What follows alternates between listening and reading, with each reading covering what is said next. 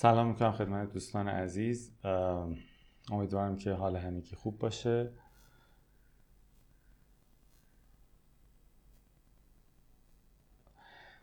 امروز جلسه سوم کتاب Arguments یا مجادلات زناشویی یا همون دعواهای زن و شوهری از مجموعه Love Series مدرسه زندگی School of Life رو. با هم دیگه صحبت می‌کنیم. در جلسه اول پرداختیم به مقدمات بحث و مقدمات این بحث به حال دعواهای زوجی و زن و شوهری. در جلسه دوم هشت دسته از انواع مختلف مجادلات رو با هم دیگه گفتگو کردیم. این جلسه ادامه اون عناوین رو با هم دیگه پی می‌گیریم و اگر برسیم هشتای دوم رو این جلسه با هم دیگه صحبت خواهیم کرد. دعوای نهمی که در واقع یا نوع نهمی از مجادلات زوجی که می‌تونه پیش بیاد اصطلاحا identity argument یا دعواهای مرتبط با هویت دعواهای هویتی هست.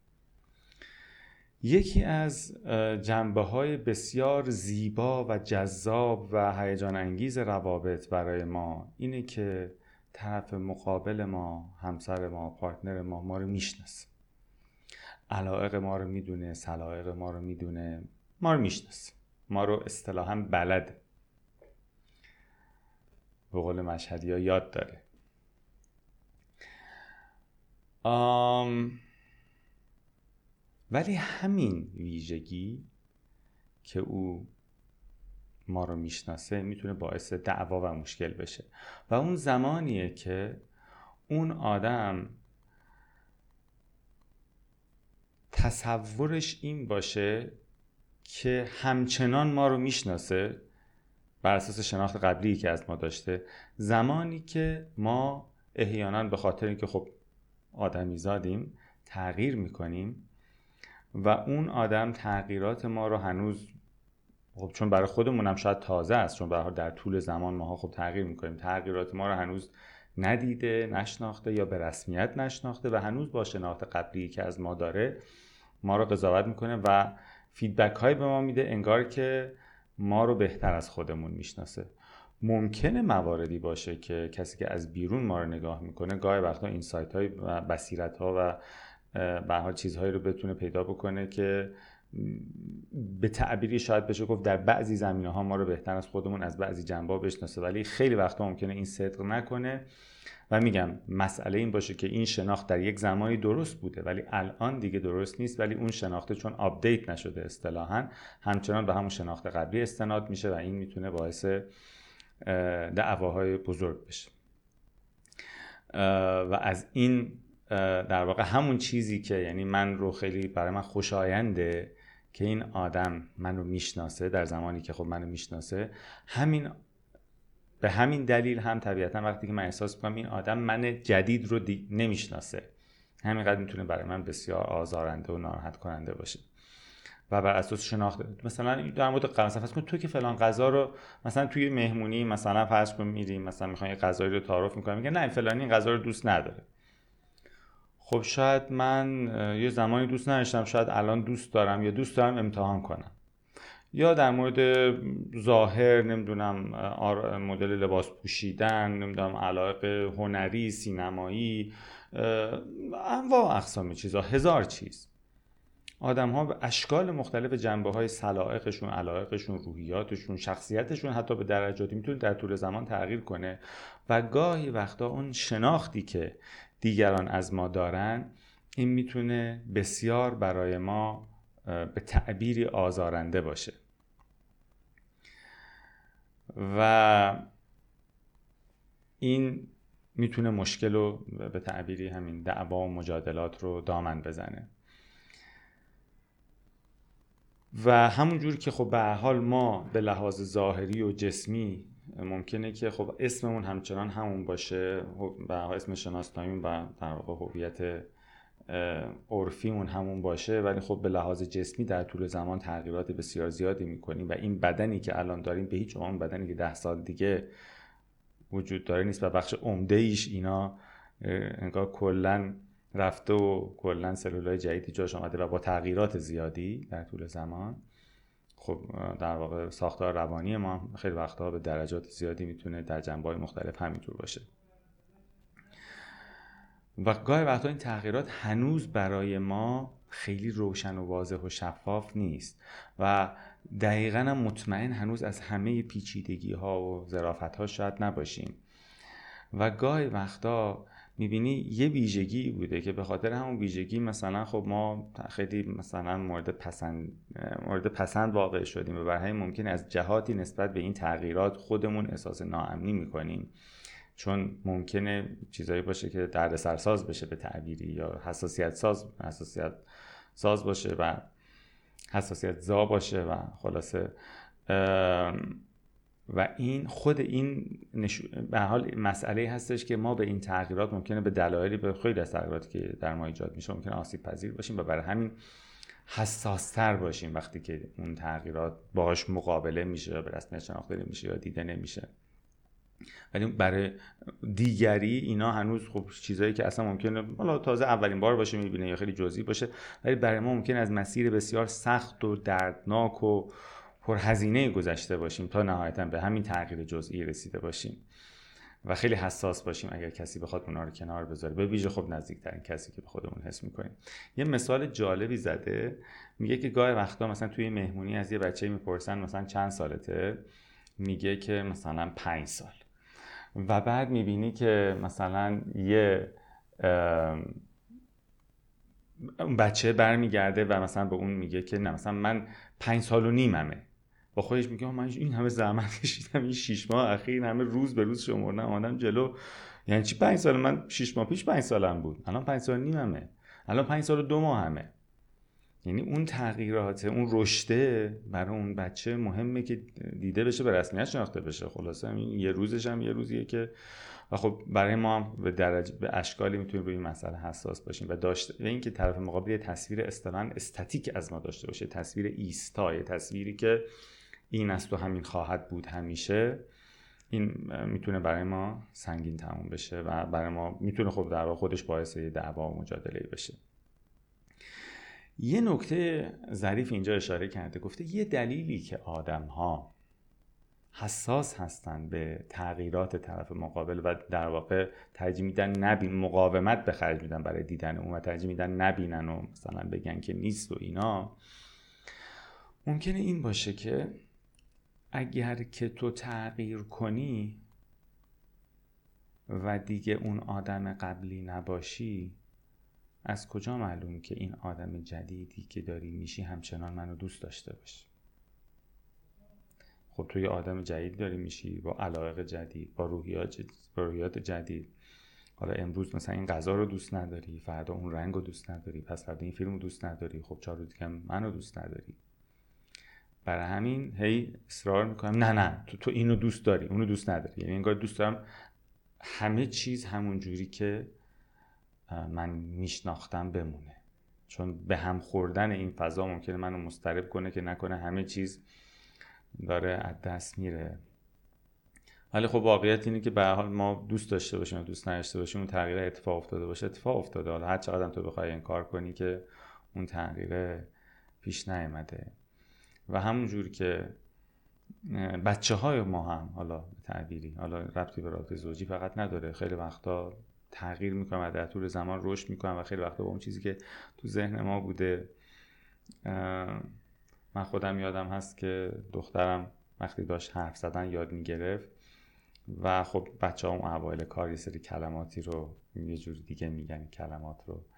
و اون و بعد کم کم شروع کرد درستش یاد گرفتن و بعد مثلا دو سه کلمه مونده بود که اونا رو هنوز درستش رو هنوز همون اصطلاحات قبلی خودش رو به کار می‌برد. ولی من خیلی حالا بد بودم مسترب بودم که نکنه کسی به این یاد نده ها مثلا سپورته بودن. این درسته این دو ستا رو بهش یاد ندین.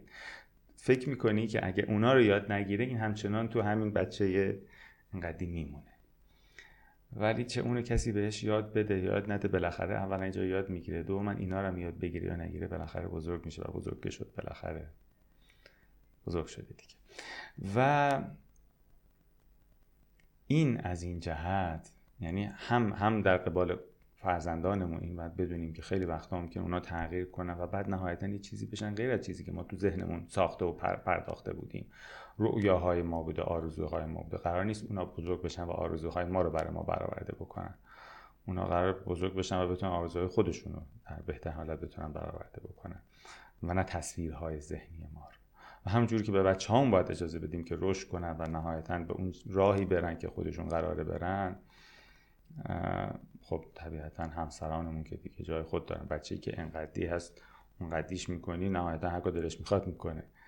اینکه یه آدمی بوده که مستقل است و کلا به این دنیا آمده و مسیر رشدی خودشو تا یه جای آمده از یه جای همراه تو شده خب اونم مسیر رشدی خودشو داره طی می‌کنه و تو تنها کاری که می‌تونی بکنی که سعی کنی حساس باشی سعی کنی این تغییرات رو در اولین زمانی که می‌تونی detect کنی و بتونی خودت و هر دو طرف دیگه طبیعتا هر دو طرف. و همگام بتونن بشن با تغییرات طرف مقابل. به جای اینکه هی بخوان مقاومت کنن و نادیده بگیرن و هی بگن نه اینطور نیست و اونجوری نیست و اینا. و این یه نکته جالبی رو اشاره کرده. گفته که اتفاقا شانس اینو به ما میده. میگه اینی که خیلی از افراد میگن که خب به حال آدم ذات بشر اصلا اصطلاحا مونوگاموس نیست به تعبیر یعنی تک همسری نیست. آدم ها می‌خوان با بیشتر از یه نفر در ارتباط باشن میگه در یک فضای بسیار بی سر و امن و راحت این امکان در اختیار شما قرار میده که در طول زندگی مشترکی که ممکن در کل اون بازه زمانی با یک نفر شناسنامه ای همراه بودید با دو نفر سه نفر چهار نفر پنج نفر انگار رابطه داشتید. این آدم پنج سال یا ده سال پیش دیگه این آدم امروز نیست این آدم امروز دیگه آدم ده سال دیگه نیست. و تو در طی این زندگی مشترکت این فرصت رو داری که اگر درست بفهمی و ببینی و به رسمیت بشناسی و همراهی بکنی که بتونی با افراد مختلفی در واقع به تعبیری در رابطه صمیمانه و نزدیک و متحدانه و امن بوده باشی. بدون اینکه بخوای چیزی رو آسیب بزنی آسیب بخوری یا هرچی. و اینم خب به خودش می‌تونه یه هیجانی باشه. طبیعتا که همه آدم به اندازه این هیجان براشون خوشایند نباشه و استقبال نکنه و بالاخره واقعیت زندگی همین است و خیلی زیاد ممکنه همیشه چاره گریزی از این مسئله نباشه. خب این پس شد دسته اولی که این جلسه صحبت کردیم در دسته نهم. دعواهای هویتی. دعواهایی که در واقع برمیگرده به اینکه آدم ها چقدر تغییرات طرف مقابل رو می‌بینن و به رسمیت می‌شناسن و و اما دسته بعدی. دعوای اصطلاحا سر نرمالیتی چه چیزی نرمال هست؟ چه چیزی نرم هست به تعبیری؟ قاعده هست استاندارد هست. خیلی وقتا آدما در یه رابطه ای خب اختلاف نظر دارن با هم دیگه. این میگه اون کار بکنه اون میگه این کار و خیلی وقتها خب در یک زمانی خب دیگه ما اول بحث اشاره کردیم. مثلا دعوا پیش نمیاد چون همیشه حرف حرف اون کسی بود که قدرت دست اون بود. قدرت ها مثلا فرض کن جامعه مرد سالار بود. طبیعتا اولا یه سری هیت هایی که اصلا هیت های جداگانه از هم بود که مثلا مثلا این به کار اون در اون بیرون کار نداشت اون به کار اون این تو کار نداشت خیلی به کار هم زیاد کار نداشتن. به خاطر تفکیک وظایف خب خیلی نسبتا واضح بود. و جاهایی هم اختلاف پیش می آمد مشخص بود هر حرف کیه در اکثر موارد. حالا.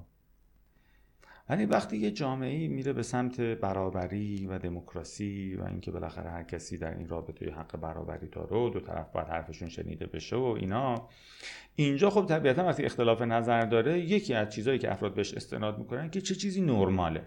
همه چیکار می‌کنن. ما هم همون کار بکنیم. یعنی قاعده متر میزان معیار میشه نرمالیتی. آن چیزی که همه اون رو درست می‌دونن اون چیزی که همه اون کار رو انجام میدن. ببینیم همه چی کار می‌کنن؟ خب ما هم کار بکنیم و انگار یعنی خب یعنی هر کسی که این رو در واقع این انگار این بحث رو به بهش استناد می‌کنه در واقع داره میگه من و همه آدمای عاقل دنیا یه وریم تو خلاصه کم عقل اون وری. تو تو ور همه نیستی. ما همه اقلا یه نظر داریم. تو یکی تنها یه نظر مخالف ما داری و خب معلومه که نظر تو غلطه باید نظر من رو بپذیری. اینجا میگه که اولا اولا نرمال لزوما اصلا به معنی درست نیست. یه چیزی که نرم هست در یه جامعه ای. مثلا در جامعه ما هرچی مثلا در یه بازی حالا الان آمارش نمی‌دونم ولی در یه بازی زمانی مثلا فرض کنیم مصرف خیلی ساده. مصرف نوشیدنی های گازدار نوشابه و این نوشابه و اینا. و فست فود این اینها و جانک فود به تعبیری پفک و این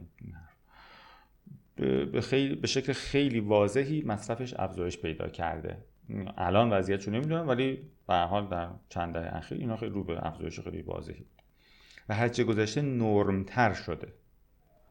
نرمتر شد آیا این نرمتر شدن است به معنی اینی که درستتره؟ خب در مورد اینها به طور واضح میشه گفت که نه غلط. و هر چه جلو یه رفتار غلطی هی بیشتر و بیشتر داره انجام میشه. این چیزی که بازه هم به بدن آدم آسیب میزن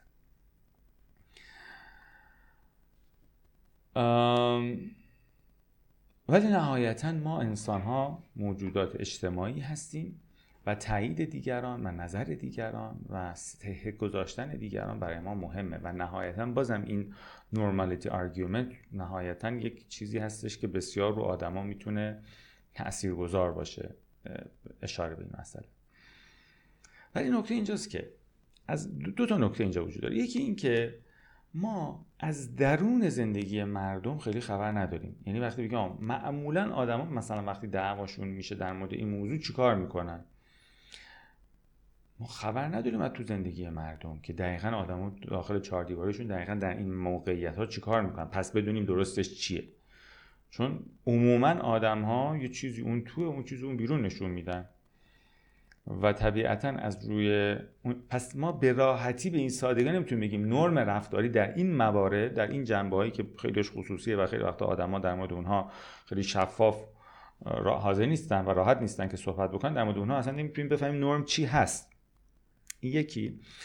و دوما یه نکته خیلی مهم دیگه اینجاست که اساسا آن چیزی که یه رابطه و یا یه آدم رو برای ما جالب و جذاب می‌کنه همون چیزهایی که اتفاقا از نرم فاصله می‌گیره. ما وقتی که می‌خواستیم همسر انتخاب کنیم نرفتیم یه آدم پیدا کنیم ببینیم متوسط مثلا قد آدما چقدره. دقیقا تو هم متوسط بگردیم پیدا کنیم. متوسط مثلا تحصیلات متوسط درآمد متوسط نرفتیم متوسط جامعه رو پیدا کنیم و رو هم متوسط جامعه انگوش بزنیم. من این دقیقه این وسطیه رو می‌خوام. ما رفتیم یه آدم پیدا کنیم که اتفاقا از نرم خارجه. این آدم با بقیه آدم ها فرق می‌کنه. حالا چه به لحاظ ظاهرش چه شخصیتش چه هرچی که برای ما جالب بوده. یه آدمی که متف... ممتاز از بقیه ویژه هست. خاص هست. من حالا اگه فرآیند و حال همسریابی رو وقتی که داشتم انجام می‌دادم رو او انگوش گذاشتم گفتم این گفتن که چرا این نه اون بغل دستیش نه مثلا چرا این بغل دستیش نه؟ خب نه این مثلا اینا رو داره که اونا ندارن. خب تو این صد تا تو این هزار تا تو این هر چند تا که از تو اونا انتخاب کردم این با اونای دیگه فرق می‌کنه. اینجوری نیست که هر کی شد شد. رنج متوسط پیدا کنم هر کی شد بردارم. نه اتفاقا پس وقتی که تو می‌خوای یکی رو پیدا کنی باید زندگی کنی دنبال نرم نیستی. یک نرم هایی طبیعتا وجود داره ولی اینجوری نیست که تو تنها ملاک انتخابت یا تنها ملاک تصمیم گیری تنها ملاکی که خب اصلا اون نیست و اتفاقا ضد نرم خیلی از جاها. و و این گفته که و این اساسا پس گفته که اینی که اولا که تو بخوای پس یکی رو همجوری انتخاب کنی به انزارش بساش که بیا نرمال بشو بیا مثل همه بشو بیا مثل همه باشیم بیا زندگی ما مثل همه باشه. خب کجای زندگی ما مثل همه است؟ که انظار داشته باشیم که اصلا توی این جنبه های زوجی و یا به جنبه هم که اشاره کردیم از کجا می‌دونیم بقیه دقیقا چی جوری و تو وقتی می‌خواستی انتخاب کنی که دنبال نرم نبودی. خلاصش تهش هم پیشنهادی که میده میگه که به جای اینکه بخوایم استناد کنی به اینکه همه اینجوری هن. درستش این است و همه این مثلا منطقی ها این همه آدما که منطقی باشن این کار می‌کنن و همه این مثلا اینجوری فکر می‌کنن. گفته به جاش خیلی مثال تعبیر کاربردی گفته. گفته که بهش بگو که من اینجوری دوست دارم. لطفا به خواسته من مثلا توجه کن. یعنی یا این مسئله من خوشحال می‌کنه یا این نباشه من ناراحت می‌کنه. یا این مثلا ناراحت می‌کنه لطفا نباشه. هرچی میگه که به خودت به عنوان یک فرد منحصر به فردی که او داره باش در واقع زندگی می‌کنه استناد کن. به میل خودت استناد کن. بگو که و به عنوان یه تقاضا که من اینجوری دوست دارم و حالا سعی کنیم با هم به نتیجه برسیم تهش. بدونی که بخوای به یک قومی و قبیله و نرمی و استانداردی استناد بکنی که خب معمولا این دعواها عموما هیچ وقت به جایی هم نمی‌رسه وقتی که از اون طریق میره و اما دعوای سومی که بهش اشاره کرده یه دعوایی هست میگه که parental resemblance شباهت به والدین. میگه یکی از بدترین چیزایی که میشه به یه آدمی گفت اینه که یه ویژگی که به نظر ما ویژگی منفی هست رو در او نشانه بگیری و بعد بگی تو عین مثلا بابات داری میشی یا شدی یا عین مامانت داری میشی یا شدی یا هستی. تو عین مامانتی عین باباتی. میگه این واقعا چیز یک ضربه سهمگینی به ما می‌زنه. و خیلی وقتا واقعا دهن یعنی حالا یا طرف دهنش بسته میشه یا هم شروع می‌کنه دیگه منفجر میشه شروع می‌کنه دیگه هر چی به دهنش میاد میگه یا هر چی به دهنش میاد میگه یا واقعا اگه نخواد هر چی به دهنش میاد بگه واقعا ساکت میشه خیلی وقتا چون واقعا ضربه سنگین. به ویژه اگر که اون ویژگیه که این داره میگه ما قبول داشته باشیم تا در به درجاتی هم در خودمون و هم در والده. به ویژه اگر این باشه خب خیلی ضربش خب سنگین‌تر میگه به دو دلیل این کار خیلی کار بدیه. یکی اینی که چرا تو اینو می‌دونی خیلی وقتا که من این ویژگی رو دارم و والد من این ویژگی رو داره؟ خیلی وقتا به دلیل اینکه خب خیلی به من نزدیک شدی و خب خیلی چیزا رو نزدیک از من دیدی از درون من دیدی در زندگی مشترک با من دیدی. و همین خیلی چیزا رو چون به من نزدیک شدی من یا برای تعریف کردم از والدینم یا چیزایی که آمدی تو مثلا خونه و زندگی و دیدی. و تو این فضایی که تو محرم دونسته شدی چه نسبت به من چه نسبت به خانواده من یک پاشنه آشیل های آسیب پذیری نقاطی رو تو از اونها آگاه شدی.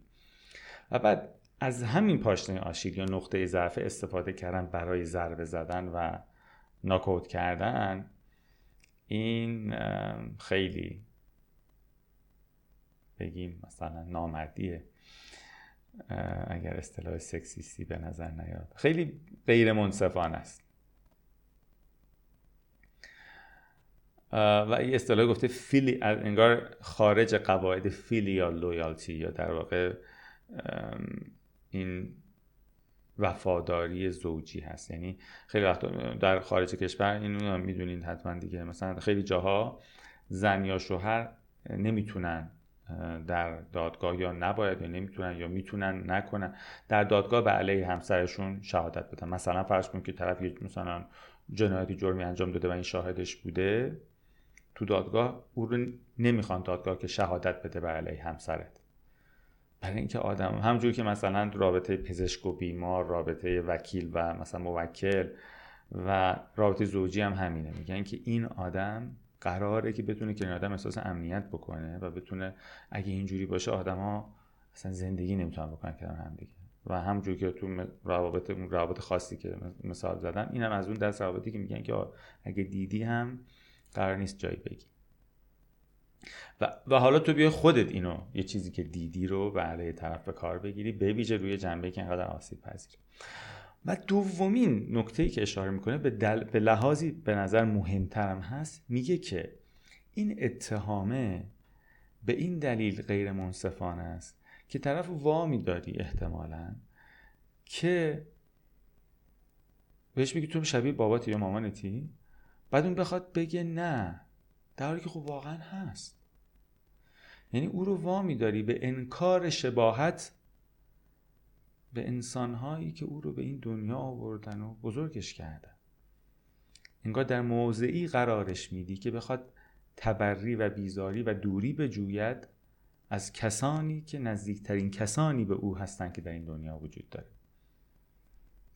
و اساسا وجودش رو از اونها گرفته و ذره ذره تو دست و بال اونها بزرگ شده و بخواد از اون بگه نه من شبیه اون نیستم. در حالی که خب هست ژن او رو داره. تربیت او در این تاثیر گذاشته. بالاخره جنبه های زیادی از او در این هست. و اینم این که در این موقعیتی فردی قرار بدی که بخواد بگه نه من شبیه او نیستم.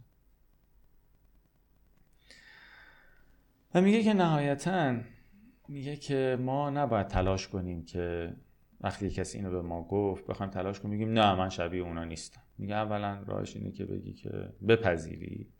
خب بله من شبیه اونا هستم.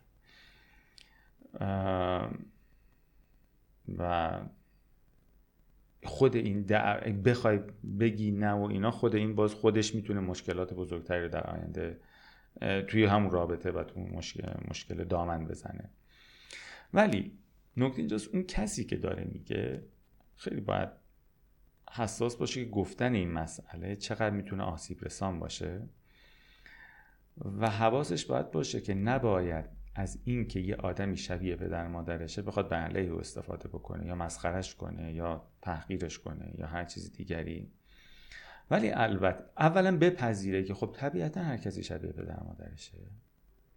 و دوما البته بعد این پذیرش البته می‌تونه جاهایی به ما کمک بکنه که ما بتونیم از جنبه های از اینها بتونیم رشد کنیم و بهتر بشیم و فاصله بگیریم. بالاخره قرار نیست ما هر جور هستیم همون جور که هستیم بمونیم. ولی در صورتی می‌تونیم تغییر کنیم و رشد کنیم که اول یه پذیرشی نسبت به وجود به کلیت وجود ما احساس کنیم که وجود داره. چیزی که تو فضای روان درمانی میگن که باید مثلا اتفاق بیفته. قبل از اینکه باید شروع کنه بخواد به سمت تغییری پیش بره در اون فضای درمانی اولین چیزی که هست اینه که باید فرد مراجع احساس کنه که کلیت وجودش دیده شده شناخته شده فهمیده شده و پذیرفته شده و تایید شده به طوری در مجموع. ولی خب حالا بعد بگرده برای راههایی برای تلاش برای بهتر شدن. در حالی که می‌دونه که نهایتا قرار نیست یک آدم کلا متفاوت از این چیزی که هست بشه. من قرار نیست کلا یه آدمی باشم کاملا متفاوت با پدر یا مادرم و یا حتی حتی تون جنبه که نقاط اصطلاحا ضعف اونها بوده. بالاخره ممکن به درجاتی من همیشه هم آدم باشم. ولی خب تلاش کنم برای اینی که بتونم ورژن بهتری از خودم باشم و بشم. خلاص اینم شد دعوای بعدی. و اما دعوای دوازدهم. دعوای دوازدهم دعوایی که از منطق زیادی برخواست است. زیادی منطقی بود. یه کسی به یه کسی یه چیزی میگه میگه که تو مثلا مثلا آه مثلا میگه که من فلان یه مسئله داره شکایت می‌کنه مسئله ناراحتش کرد یه مسئله عصبانیش کرد یه مسئله ترسوندش. بعد این به این میاد میگه که آخه این ترس داره. مثلا فرض کن مثلا از یک موشی سوسکی میترس. میگه آقا این موش مثلا سوسک ترس داره این نه نیش می‌زنه نه مثلا خطرناکه نه گاز می‌گیره نه چی میدوه و خوش را میدیم و چرا ازش میتره مثلا بخواد با منطق به این آدم به این ترس نده. یا از این مسئله کسی چیزی بهش گفتین خیلی ناراحت شد. این ناراحتی نداره چیز بدی نگفت منظور بدی نداشت. نه چیزی من ازم چیز ناراحت کننده نبود. یا یه مسئله ای رو مثلا چیزی رو یه نمره یه فلان یه چیزی یه چیزی مثلا شکسته یه چیزی ناراحت شده غمگین. خب این چیه؟ چه ارزشی داره که به خاطرش خودتو ناراحت می‌کنی؟ چشمای قشنگت نمی‌دونم فلان میشه. این چیه که به خاطرش انقدر داری خودتو ناراحت و بعد هی بخواد با منطق و استدلال به این آدم بقبولونه که نه این ناراحتی تو وجهی نداره. این هم یکی از بدترین بلاهایی که میشه در یه رابطه اتفاق بیفته به کسی سر کسی بیاره. این در واقع یعنی تحقیر کردن احساسات طرف مقابل. یعنی داره میگیم که تو علکی داری میترسی؟ علکی عصبانی شدی؟ علکی غمگینی؟ تو بی خود. احساسات تو خیلی بی دلیل و بی جا و بی منطق. و اگه منطقی بودی الان اینجوری نه. و این خیلی می‌تونه بیشتر ناراحتی رو فرد رو بیشتر بکنه اتفاقا. این ترس داره این ناراحتی داره این غصه داره این عصبانیت داره. و این نکتهش اینجاست که این منطقه یک منطق بزرگتری رو داره نادیده می‌گیره. و اون اینکه مثلا اگه یک آدمی از سوسک میترسه از سوسک نمیترسه. از اون حسی که در درونش ایجاد میشه وقتی سوسک رو می‌بینه که خودش هم نمی‌دونه چرا اون تپش قلب شدید اون حالت وحشت و پنیک و اون حالت حراس عمیق و اون زبان قلب بالا و از اون فشار خون بالا از این حالت درونشه که در واقع داره میترسه و حالش بد میشه. از حال بد درونش میترسه و فرار می‌کنه و اجتناب می‌کنه. نه از آن موجود. اگر اون موجود رو می‌دید و درونش این حالت ایجاد نمی‌شد خب ترس هم نداشت. و این که رو اون حالت ایجاد بشم مثلا چیزی نیست که در اختیار او باشه. پس در یا آدم وقتی که عصبانی میشه یا آدم وقتی غمگین میشه نهایتا یه اتفاقی میفته و خیلی وقتا به دلیل حتی بدونی که بدونم چرا در من یه غم عمیقی انگار که یه بزرگترین چیزای دنیا. و خودم ممکن ندونم دقیقا چرا. یا یه خشم شدیدی که خون جلو چشم می‌گیره. ممکنه خودم ندونم چرا. حالا ممکنه این گاهی وقتا پیش بیاد ممکنه مکرر ایجاد بشه. فرقی نمی‌کنه. به هر دلیلی وقتی یه آدمی غمگین یا خشمگین یا عصبانی یا هر چی دیگه هست یا مضطرب یا نگران یا ترسیده یا هر چی حال بده این در اون حال بد غرق الان. و وقتی که تو بگی این که ترس نداره اینا یعنی یعنی اصلا منطق ماجرا رو متوجه نشدی. فکر می‌کنی داری منطقی حرف می‌زنی. تو اصلا منطق ماجرا رو نفهمیدی.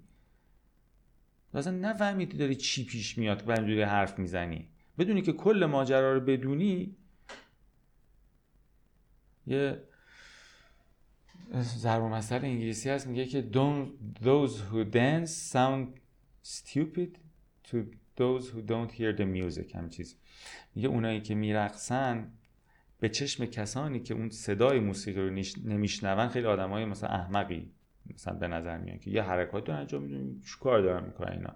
کسی که اون صدای موسیقی رو نمیشنوه. در حالی که خودش هم اگه اون صدای به گوشش برسه خودش هم بدنش ممکنه به حرکت در بیاد. و این هم همینه یعنی در مورد احساسات همین. وقتی تو از درون اون آدم خبر نداری طبیعتا خبر نداری که اون آدم چرا این واکنش داره نشون میده. طبیعتا تو یه قضاوت کاملا بی ربط غیر منطقی داری انجام میدی در حالی که به خیالت خیلی هم داری منطقی حرف می‌زنی. و در حالی که اگر ما بتونیم بخوایم من... عمیقا منطقی پیش بریم طبیعتا باید تلاش کنیم بفهمیم که خب منطق پشت این واکنش اون آدم چیه و حالا اگر می‌خوایم همدلی بکنیم اینکه خب واقعا مثلا حالا بعد از اینکه حالا مثلا همدلی که خب حالا الان مثلا این سوسکر من چیکار کنم یا برام یعنی در واقع کمکش کنم همدلانه که بتونه از این فضا عبور بکنه. یا اطمینان خاطر بدم که خب حالا درست میشه من این کار رو کمکت می‌کنم یا همراهت هستم یا هرچی. اطمینان بخشی بکنم ولی همدلانه. یعنی با درک درست از منطق آن چیزی که تو ذهن اون آدم داره اتفاق میفته نه منطق اون چیزی که تو ذهن خودمه. و این و تو رابطه زوجین خیلی مهمتره چون قرار تو مثلا یار و همراه باشی دیگه. نه اینکه فقط از بیرون اون رو قضاوت کنی. گاهی وقتا گفته این زیادی منطقی بودن یه شکل از انتقام گیریه و برمیگرده به اینکه خیلی وقتا یکی بر اون یکی اون کار رو نکرده انگار نیازهای بودن بود دیگری رو نایده گرفته. حالا اینم یه گاهی وقتا داره این کار می‌کنه. آدمی که کلا این توانایی رو داشته در زمانهای مایی رو دیدیم ازش وقتی که با ما این گونه نیست گاهی وقتا باید برگردیم ببینیم که ما چه کردیم که الان رابطه به این نقطه رسیده که الان او هم داره این گونه با ما رفتار می‌کنه. گاهی وقتا پس جا داره که باز از اون طرف به ماجرا نگاه بشه دعوای بعدی دعوای توجه طلبی هست. توجه طلبی خیلی وقتا ماها در یه رابطه ای می‌خوایم مطمئن بشیم که طرف مقابل ما رو دوست داره. و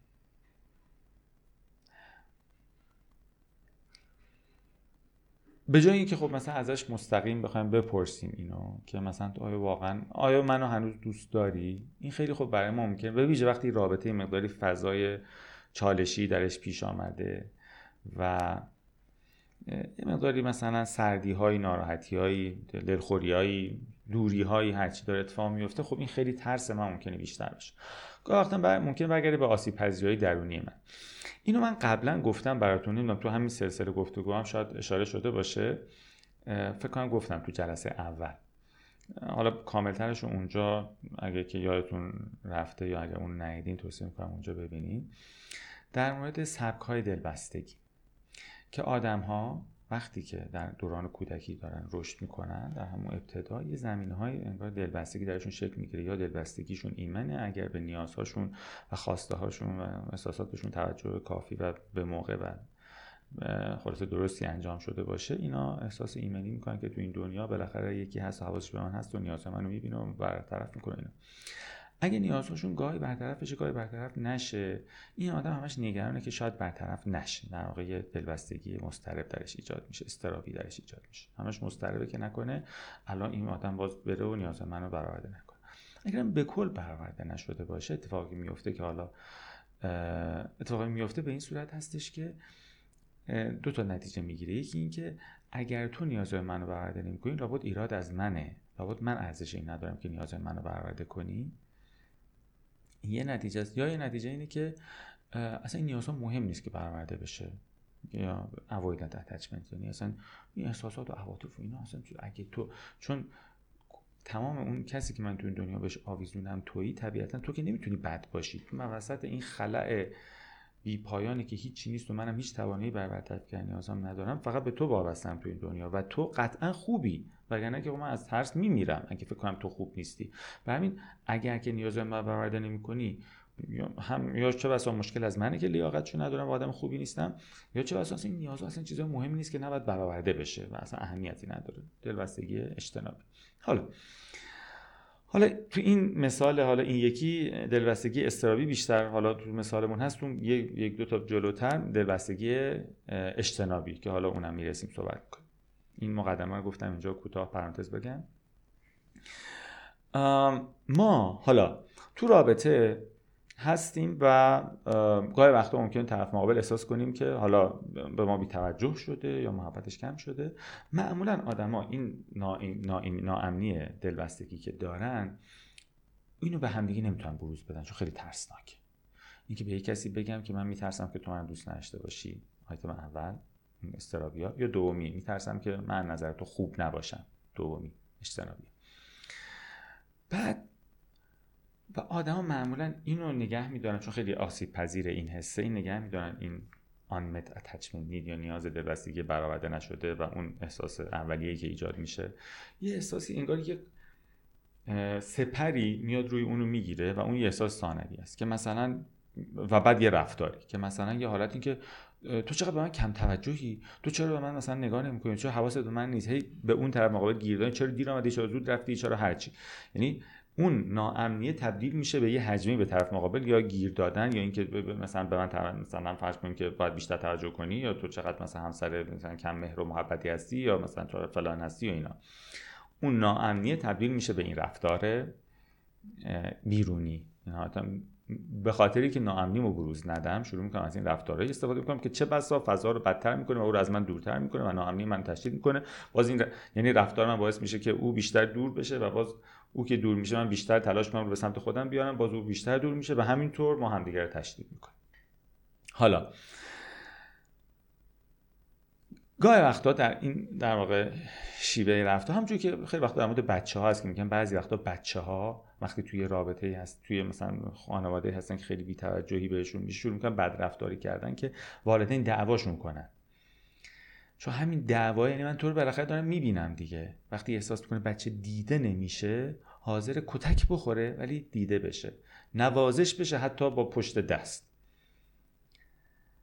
یعنی آن اون دیده نشدن براش از هر دردی که دعوا یا کتک یا هر چیزی می‌تونه ایجاد کنه بدتره. و همین ترجیح میده به اگه بلد نیست یا نمی‌تونه به شکل سالم توجه رو به سمت خودش جلب کنه به هر شکل دیگری که شده حتی در طریق دعوا توجه رو به سمت خودش جلب کنه. در بزرگسالی هم خیلی وقتا می‌تونه آدم ها همین رفتار رو پیش بگیرن. و اینکه یه دعوایی را بندازن که تو اون دعوای حداقل بگن حالا حداقل من داره می‌بینه. وقتی احساس می‌کنه داره هرچی میگذره. حالا یا واقعا رابطه داره سرد میشه یا به خاطر ناامنی خودش احساس می‌کنه داره نامرئی و نامرئی و نامرئی تر میشه یه کاری می‌کنه که از طرف یه اردنگی بهش بزنه و بعد خیالش راحت بشه که خب حداقل مثلا من وجود منو به رسمیت شناخت. ناخداگاه البته این اتفاق میفته نه که یه چیز خداگاه باشه. و این براش خیلی راحت تره تا اینکه بخواد بره در میون بذاره که آیا منو دوست داری؟ چون براش خیلی آسیب پذیره و خیلی ترسناکه. یه وقت اگه گفت نه چیکار؟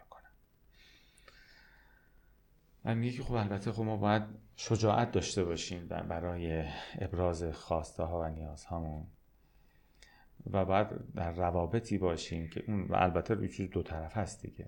اونقدر ترسناک نباشه اگه بخوایم که آسیب پذیری رو با هم دیگه در میون بذاریم و اطمینان بخوایم بگیریم از هم دیگه. و بتونیم با وابستگی شدیدی که به هم دیگه داریم اصطلاحا به تعبیر اینجا به کار برده دوست باشیم. بتونیم باهاش راحت باشیم.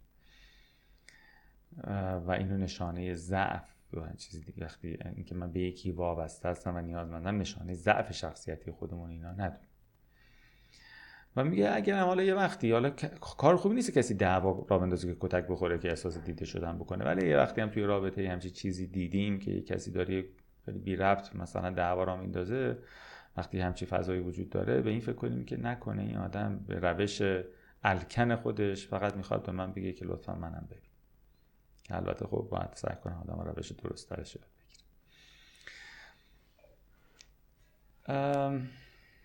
چهاردهمین نوع دعوا.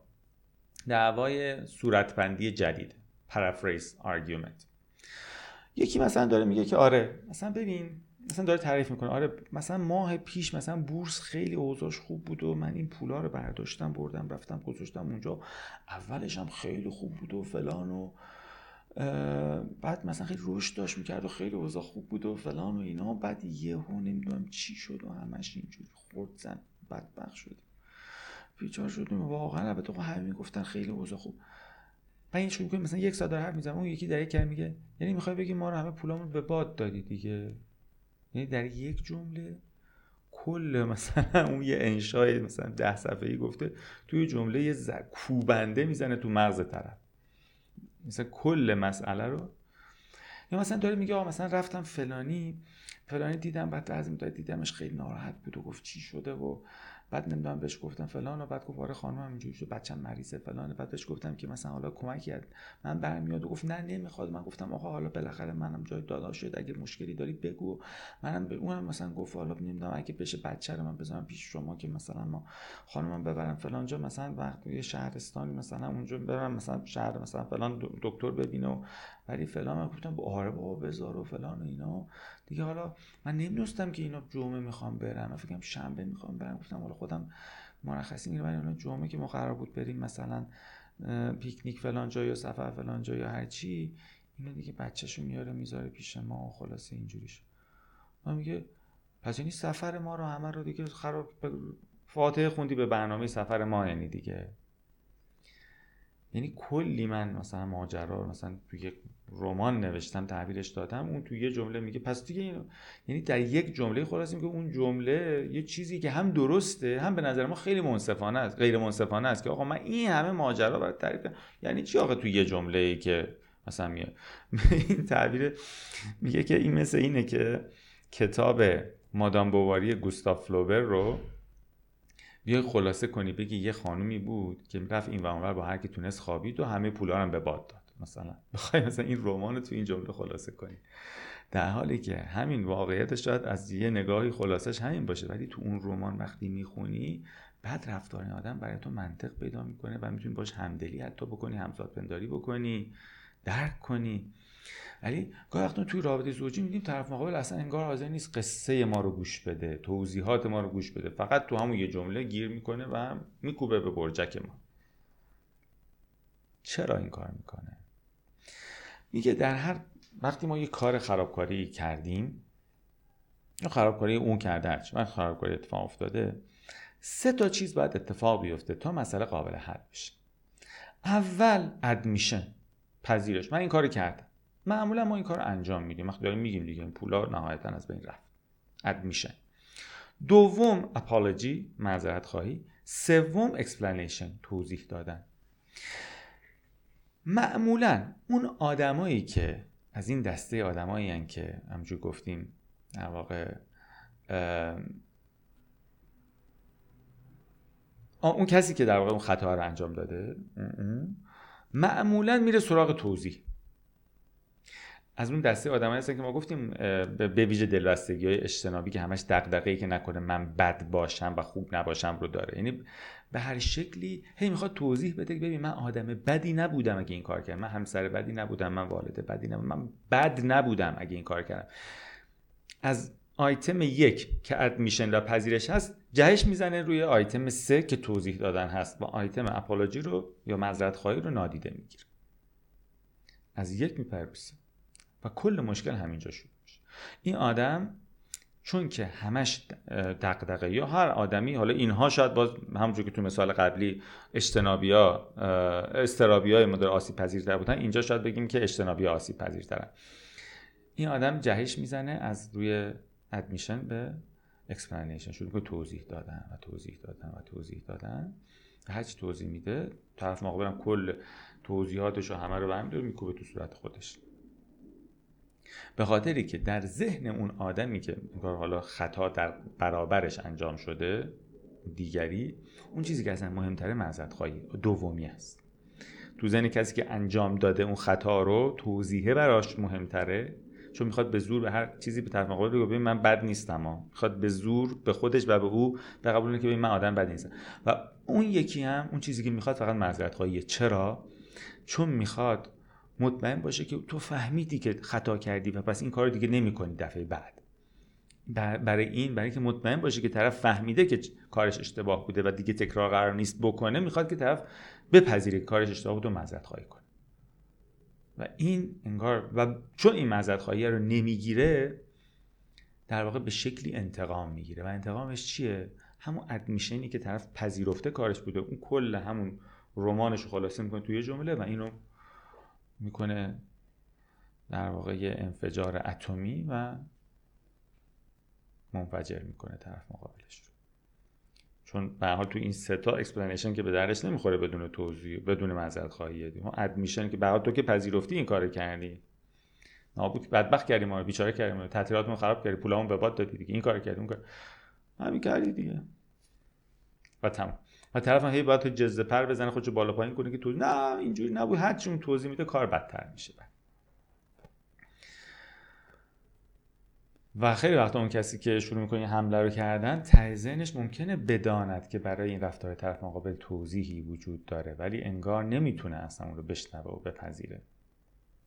و البته گفته گاه وقتا هم یه دلیلی که آدما انگار نمی‌تونن مسئولیت رو بپذیرن اینه که شاید تجربه قبلیشون این بوده که زمانهایی که این کار کردن طرف مقابل خیلی با خشونت و خیلی تندی و اینا برخورد کرده. و یا همیشه آدمی بوده که همیشه این که تو آدم بد و ناکافی و ناکارآمدی هستی همسر خوبی نیستی هرچی اینو به اونها داده و بر همین اینا کلا انگار تو لاک اتفاقی پیش رفتن. خود داینامیک خیلی وقتا دو طرفه است. یعنی هر دوتا به نوعی همدیگه رو تشدید کردن و به این نقطه رسیدن با همدیگه. خلاصش پس اینجوری نیستش که فقط بگیم مثلا یک نفر تو این ماجرا دخیله یا مسئوله. و میگه نهایتا مسراه حل برای این مسئله اینجا هستش که ما خیلی خوبه که به حال پذیرای توضیحاتی که طرف مقابل میده باشیم حاضر باشیم بشنویم. ماجرای بزرگ رو بشنویم. ولی کسی که این کار انجام داده در صورتی می‌تونه نظار داشته باشه اتفاق بیفته که بعد از ادمیشن و پذیرشی که این کار کردم اول معذرت خواهی بکنه بعد شروع کنه به توضیح دادن. اگر معذرت خواهی کنه مسئولیت بپذیره بگه آره این کار من کردم و اشتباه کردم و نباید این کار می‌کردم یا حالا هر چی. بعد طرف مقابل شانس این که حاضر بشه بشنوه قصه من رو و چه بسا بپذیره قصه من رو. و همدلانه با من همراهی کنه شانس رو بیشتر می‌کنه. میگیم 100 درصد تضمین می‌کنه برای این شانس رو خیلی بیشتر می‌کنه. تا اینکه من بخوام با سرسختی از ادمیشن بپرم رو توضیح دادن و حاضر نباشم که اون معذرت خواهی رو بپذیرم و خب طرف مقابلم طبیعتا فوکوس می‌کنه رو همون ادمیشن و با همون اصطلاحا یقه منو می‌گیره.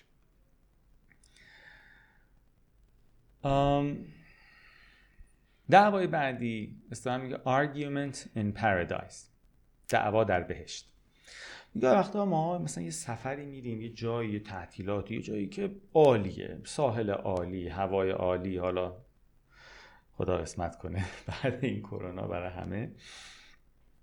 خلاصه یه جایی که خیلی خوبه آب و هوا خوبه محیط خوبه هتل یا اقامتگاهی که هستیم خوبه منظر خوبه همه چی خوب. و خیلی وقتا بدترین دعواها در همون فضا اتفاق در جایی که همه چی ظاهرا عالی چرا؟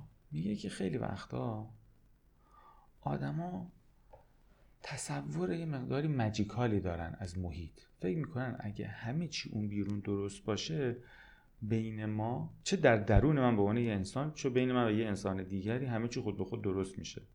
یعنی تنها فاکتوری که در باعث رضایت ما میشه همون بیرون ماست. اگه بیرون در perfect ترین حالت ممکن قرار بگیره و تو لوکس ترین هتل رو رزرو کنی یا زیباترین جا بری خود به خود درونت خوشحال میشه خود به خود رابطت با partner ت عالی میشه. در حالی که خب این نیست و در واقع یکی از چیزهایی که آدم از همچین چیزی می‌تونه درس بگیره که آقا اصلا این خبرا نیست کی گفته؟ خب اصلا اشتباه فکر کردی از اول که همین چیزی قرار اتفاق بیفته. چیزی قرار نبود از اول اتفاق بیفته. و یه نکته اینه که اون کانترسته خیلی پررنگتر میشه. میگه زمانی که هم وقتی که فضا مشکلات بیرونی خیلی وجود داره خیلی وقتا علت ناراحتی های خودت از خود تو شخصیت و یا زوجی تو نسبت بدی به اینکه از بس گرونی هست از بس آب و هوا بده از بس نمی‌دونم سر صدا هست از بس آلودگی هست از بس فلان هست. ولی وقتی که همه چی خوبه خب طب تقصیر توئه که پس حال من بده دیگه. همه چی اینا که این خوبه این که خوبه این که همه چی که خوبه. الان تنها علت نارضایتی من پس همینه توی کانترست خیلی پررنگتر می‌کنه در واقع اون نارضایتی رو. از طرف مقابل رو. یعنی اینکه پس پس ایراد از تو هستش. و یا اینکه تصور همون که گفتیم که فکر کنیم که اگه همه چی خوب باشه یعنی این انتظاره که همه چی خود به خود درست میشه.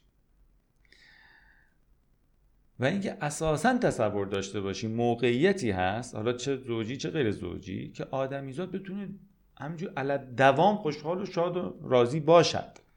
اتومات. هم فقط یه setting ی درست کنی نه شادی و خوشحالی از چند وقت یه باری یه موجی می‌زنه میاد و باز میره. باز یه ناکامی ناراحتی تو همونجا یه پشه میاد میشینه یه گرمایی از یه حدی بیشتر میشه یه سرمایی میاد پام خواب میره. هزار لیز می‌خوره آدم میفته. هزار تا یکی زودتر میاد جای منو می‌گیره. همون جایی هم که همین چی خوبه باز هزار تا چیز همونجا می‌تونه اتفاق بیفته. و این و یا حالا در درون خودم افکار خودم خاطرات خودم ترسهای خودم اصرار خودم یا مسائل زوجی. یعنی اساسا این انتظار که اصلا می‌شود. یعنی یا setting می‌تونه منو خوشحال کنه یا setting می‌تونه همینجور پیوسته و دائمی منو خوشحال نگه داره. و اتفاقا گفته که خیلی وقتا آدم ها در یه رابطه در زمانهایی که شرایط خیلی مثلا دشوار و سختی و جنگ و فلان است باز از طرفی می‌بینی روابطشون خیلی با هم بهتر میشه. انگار قدر این که بالاخره باز خوب ما هم دیگر رو داریم وقتی که خیلی شرایط سخت میشه به لحاظ بیرونی اتفاقا می‌بینی خیلی روابط نزدیکتر میشه. می‌تونه در خیلی زمانها روابط نزدیکتر بشه تو اون دشواری ها و سختی ها همجور که توی حالات خیلی خوش می‌تونه از اون طرف در واقع باعث مشکل ساز بشه. و همین که تو اون فضا آدم فکر کنه خب یکی رو دارم حداقل الان. یا یه پژوهشی بود که تو اون پژوهش من میخوندم که در زمان جنگ یکی ریت خودکشی کاهش پیدا می‌کنه و یکی نرخ زاد و ولد زیاد میشه. انگار غریزه حیات حالا یکی از توضیحاتی که داده میشه انگار افزایش پیدا می‌کنه در انسان ها و از جمله قدردانی از آن چیزهایی که هست. از جمله رابطه زوجی. و وقتی که همه چی خیلی خوشه چه بسا آدم انتظار داره اینم perfect و عالی باشه این رابطه من و از جمله تو. خب هیچ آدمی هم perfect نیست. طبیعتا اینجا perfect نبودن او بیشتر به چشم من میاد. و میگه که البته خب اگه یه جای خیلی بهشت است و خیلی عالیه حداقل باید این option هم تو بهشت بودنش باشه که آدم یه وقتایی بتونه ناراحت باشه. این اجازه رو به تو بدن و تو بتونی به خودت بدی که آقا اگه بهش جایی که هر دلت خواست بکنی توش دیگه. هرچی دلت خواست بخور هر دلت خواست بکنی. اگه بهشته خب اگه دلت هم خواستی وقت ناراحت بشی یا الان ناراحت ناراحت بشی. اب نداشته باشه. انتظار غیر واقعی از خودت از همسرت از فضایی که زندگی می‌کنی از اون محیطی که درش آمد. از انتظارات مجیکال و جادویی و غیر واقعی نداشته باشی. و خیلی وقتا همین انتظارات هست که باعث ایجاد مشکل میشه. و نهایتا دعوای 16 هم قهر. میگه خب ما در روابطمون یکی از ایدئال ترین حسایی که تجربه می‌کنیم این که یه آدمی بدونی که من بخوام بگم منو. بدون یعنی بدون الان حال من چیه وقتی از درون من خبر داشته باشه بدون که نیاز داشته باشه از کلمات استفاده بکنم و در ابتدای رابطه شکل می‌گیره که از چیزایی که ما رو به یه آدمی می‌تونه خیلی جلب بکنه همین جذب بکنه همینه که این آدم مثلا دقیقا مثلا وقتی یه چیز این دقیقا همین مثل من فکر می‌کنه. علایقش مثل منه سلاقش مثل من یه جمله من میگم اون مثلا سریع کامل می‌کنه. یا یه چیزی من می‌خوام بگم انگار تو ذهن اونم همون لحظه این آمده و مثل این چقدر عالیه این اصلا. و یه تعبیری هست میگه که انگار ما مدلی که از عشق دنبال می‌کنیم یه الگو برداری از روابط اولیه ما با والدینمون با مادرمون هست به واقع. یعنی در واقع همونجور که مادر سعی می‌کنه یاد بدون قبل از اینکه بچه‌تون حتی زبون باز کرده باشه و بتونه مورد نیازها و خواستهاش حرف بزنه سعی می‌کنه که نیازهای بچه رو ببینه و برآورده بکنه و فقط از همون از حالت چهره بچه از صدای بچه و هر خودشو به خواسته در و دیوار بزنه بفهمه این بچه چی می‌خواد و اون خواسته او رو برآورده بکنه. ما خیلی وقت تو روابطمون هم انگار همین انتظار رو از پارتنرمون داریم که او دقیقا بدونه و یه وقتایی هستش که ناراحتیم. و ما هرچی از ما می‌پرسه چته هیچی. هیچی نیست. و یا هیچی نمیگیم. چون انتظار داریم که حرفم اینه که اگر تو واقعا منو دوست داری مثل مادرم عشق اولی که در عشق بیواسطه یه همه جانبه یه پرفکت کاملی که یه آدمی تو زندگیش شاید فقط همون یه بار فقط تجربه بکنه اول و آخر.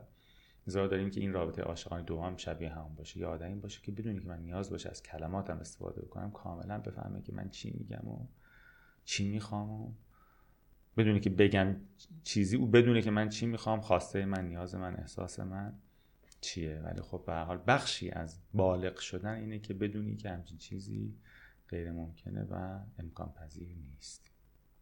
و بتونی یاد بگیری که صبورانه و به شیوه درستش به طرف مقابل احساس و نیاز خواسته خودت رو بتونی منتقل بکنی. خب این شد هشتای دوم که این جلسه صحبت کردیم. یه دو سه دقیقه تایم هست و چند تا سال دوستان اشاره کردن. گفتن همسرم خودش میگه من مثل بابام و همه کار بد باباش رو انجام میده. تکلیف من چیه؟ خب به حال در مورد این قصه که خب بحث مفصلیه که اگه یه کسی کلا یه رفتاری انجام میده و به هر ترتیبی میگه همینه که هست و حاضرم نیستش که به هیچ شکلی در واقع تغییری تو رفتار خودش بده خب باش چطور برخورد بکنیم که حالا یه مقدار از بحث ما الان بیرونه دیگه. ما در اون موارد نیاز به جلسه شاید مجزایی هستش. ولی به طور کل ما در مورد مواردی صحبت کنیم که افراد حاضرن ببینن و بپذیرن که رفتارشون می‌تونه آزارنده باشه طرف مقابل اذیت کنه حاضر باشن تغییر بدن. کسی که کلا میگه من همینم که هستم که خب دیگه کارش نمیشه کرد. یا اون رفتارش اونقدری نیست که ما رو آزار بده که بخوایم یه فکر جدی برداریم. یا یه چیزی که می‌تونیم تحمل کنیم. ولی خب نهایتا کسی که رفتار خودش رو بگه همینی که و نخواد تغییر بده کار زیادی نمیشه باش کرد. گفتن که چطور می‌توان علاقه شدید به همسر که منجر به حساسیت زیاد میشه را کنترل کرد؟ اینم یه مقدار سوال خیلی بازم کلی هست که علاقه ای که یعنی در واقع شاید اگه این از اون ناامنی و اینها برخواسته باشه که خب طبیعتا اینجا روان درمانی نیاز هست که من ممکن نیاز داشته باشم در یه فرد روان درمانی علت این آسیب پذیری من چیه و خب طبیعتا دنبال چاره جوییش باشم. اینکه حالا علاقه که به کنترل منجر میشه برداشت من اینه که احتمالا از یه ناامنی برخواسته است و طبیعتا چارش هم روان درمانی حداقل یکی از چارهایی که من می‌شناسم. گفتن اختلاف سنی حدود دوازده سال آیا باعث نوع خاصی از دعوا میشه؟ نمیشه گفت که حتما اختلاف سنی دوازده سال باعث نوعی خاصی از دعواها میشه یا نمیشه. یه مقداری بستگی داره که آیا تفاوت اینها تفاوت سنی باعث بتونه بشه که تفاوت اصلا نوع نگرش و شخصیت و نوع اختلاف نسلی به تعبیری ایجاد بکنه. طبیعتا دو نفر که اختلاف نسلی دارن در زندگی مشترک کنار همدیگه خب ممکن دوچار مشکلاتی با همدیگه بشن. خب این از این جهت می‌تونه حالا دقیقا حالا اگه سوال مشخص تر باشه که چه مشکلی و چه طریقی ایجاد شده بعد شاید راحتتر بشه براش راهکار ارائه داد. خب خیلی ممنون از توجهتون. تایممونم رو به اتمام هست. انشالله در جلسه آینده فکر کنم بخش آخر گفتگومون خواهد بود که قسمت چهارم رو با هم دیگه گفتگو خواهیم کرد. ممنون از حوصله و توجه